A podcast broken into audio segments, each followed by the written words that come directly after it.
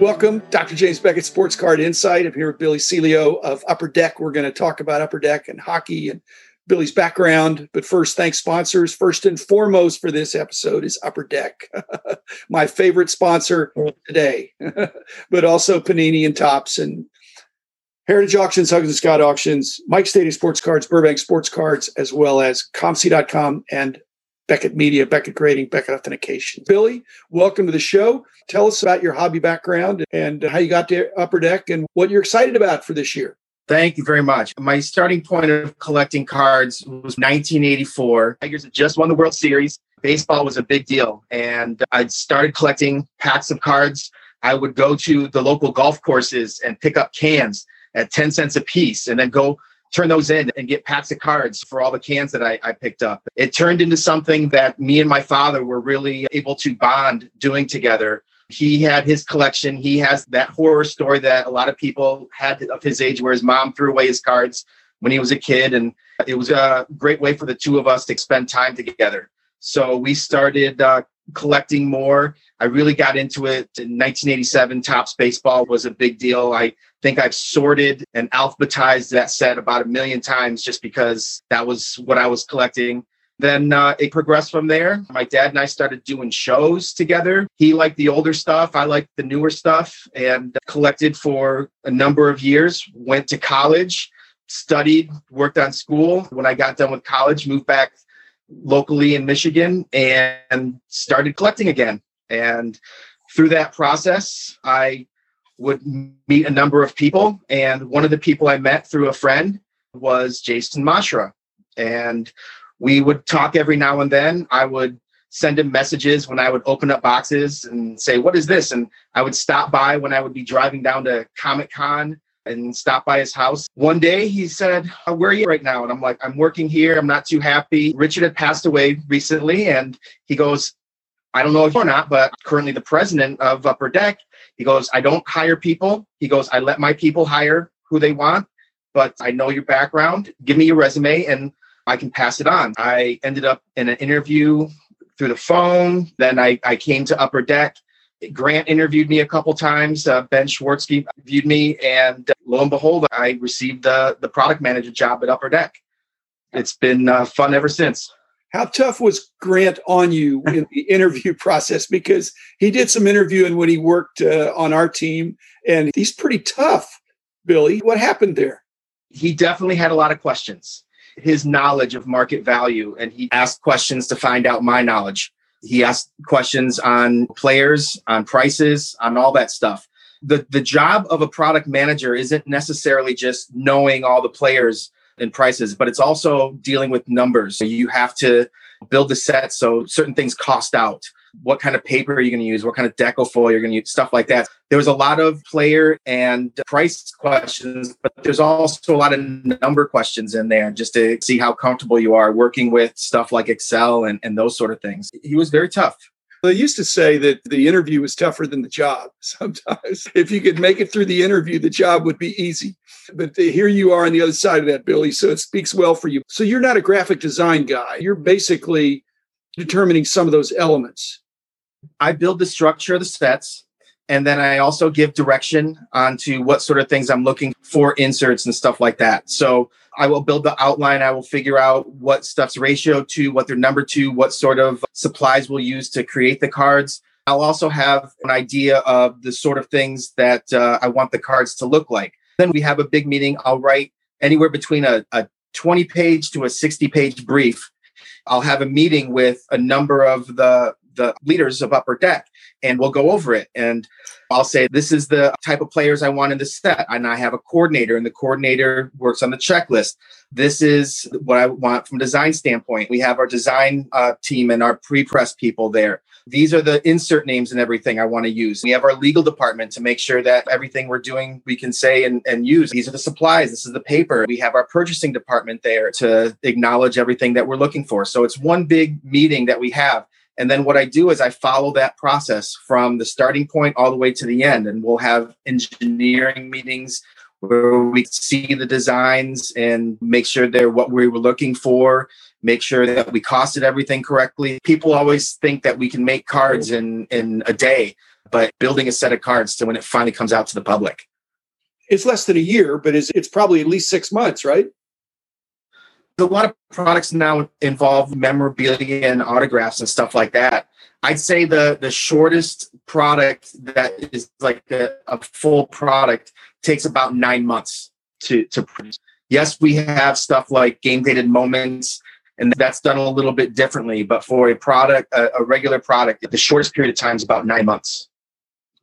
If somebody brought me a 60 page brief, I would say that's not brief. but I guess you've got to determine the checklists and, and all that stuff. So I could see how that would be important. And in the digital age, you probably, once it's all there, you can uh, massage it from there. You're not having to start over. To what extent are you borrowing or adapting from the previous experience the year before of that product.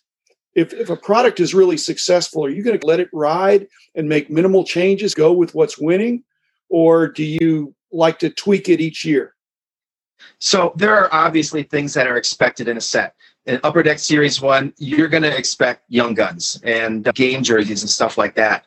One of the challenges that Grant gives his team is we don't want to produce the same product year after year exactly the same.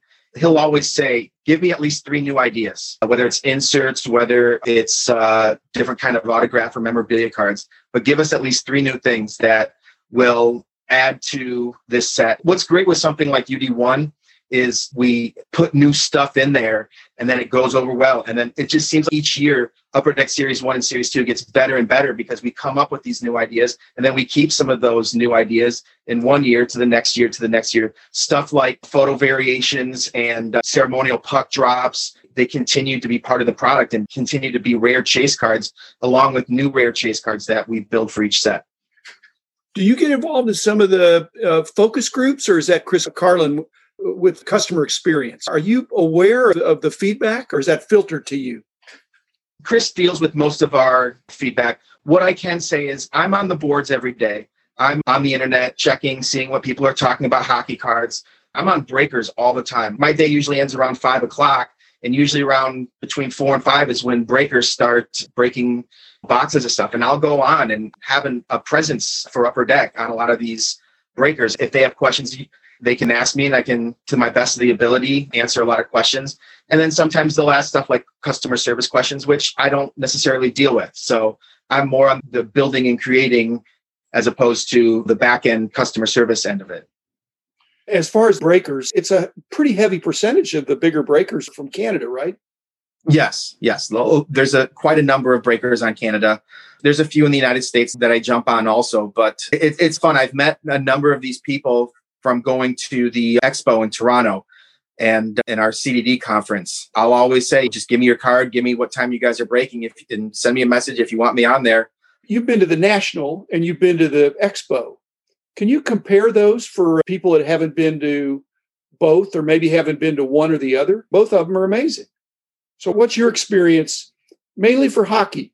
Maybe it's Toronto, the expo is better for hockey you might find this funny, but the last, unfortunately, that I went to was Chicago, either 88 or 89. I actually have those flyers that Upper Deck put out say, hey, get ready for Upper Deck. We rotate. There's a, a few product managers, and because Upper Deck Series 1 usually comes out around the, the Fall Expo, I usually go to the Fall Expo, and my counterparts, Tony and JT, will usually go to either the Spring or the National. Now, what I can say is 30 years ago I went to the national, it was huge. They had every kind of wax you can think of, cards all over the place. I will say that Expo has grown from the standpoint of it's not just hockey anymore. I think that the Raptors winning the championship diversified the cards that are at the expo, but it's still a lot of hockey guys and it's old, it's new, it's singles, it's everything you can imagine in hockey. Even like the Hockey Hall of Fame will have a booth there and they'll be selling things so it's very hockey oriented, but they have branched out as of late, the last couple years, even bringing all talent into the expo and basketball and whatnot.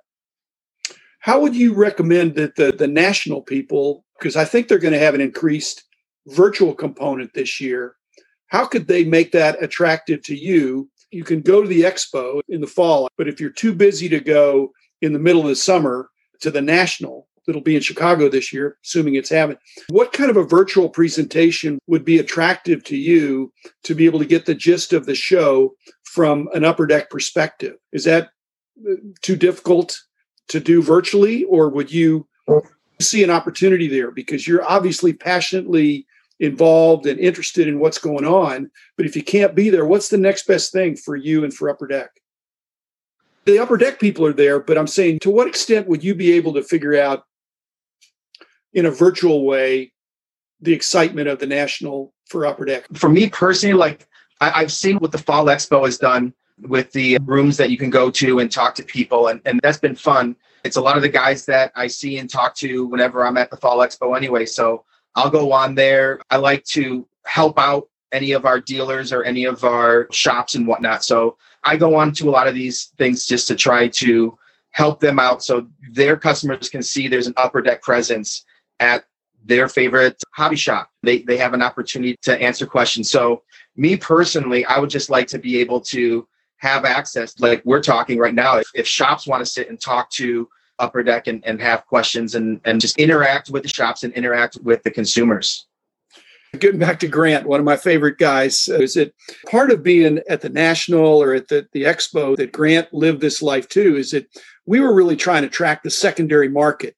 I think the card companies want to track the secondary market just to know how their products are doing, not just this year's, but previous years. It's hard to do that without looking at the tables, talking to the dealers behind the table, seeing what's selling, seeing what people are walking around with. That kind of experience allowed Grant to come into Upper Deck and understand that the primary pricing and making sure that when you put all this value in the pack and in the box in the case it's still a business where you have profit that you're pricing it that you get uh, healthy demand and you're making a healthy profit i think it's tricky if you're not there so I, for you my answer to that is i'd want to have a virtual experience that allows people to be able to do that so that you could connect with the people you need to connect with and maybe see what they have and bring it into context. So I'm lobbying now, for Billy. I'm I'm on your side. I want you to go to all those shows because I think that's going to make for better products. And I want Upper Deck to have the best products. I want everybody to have the best. Oh,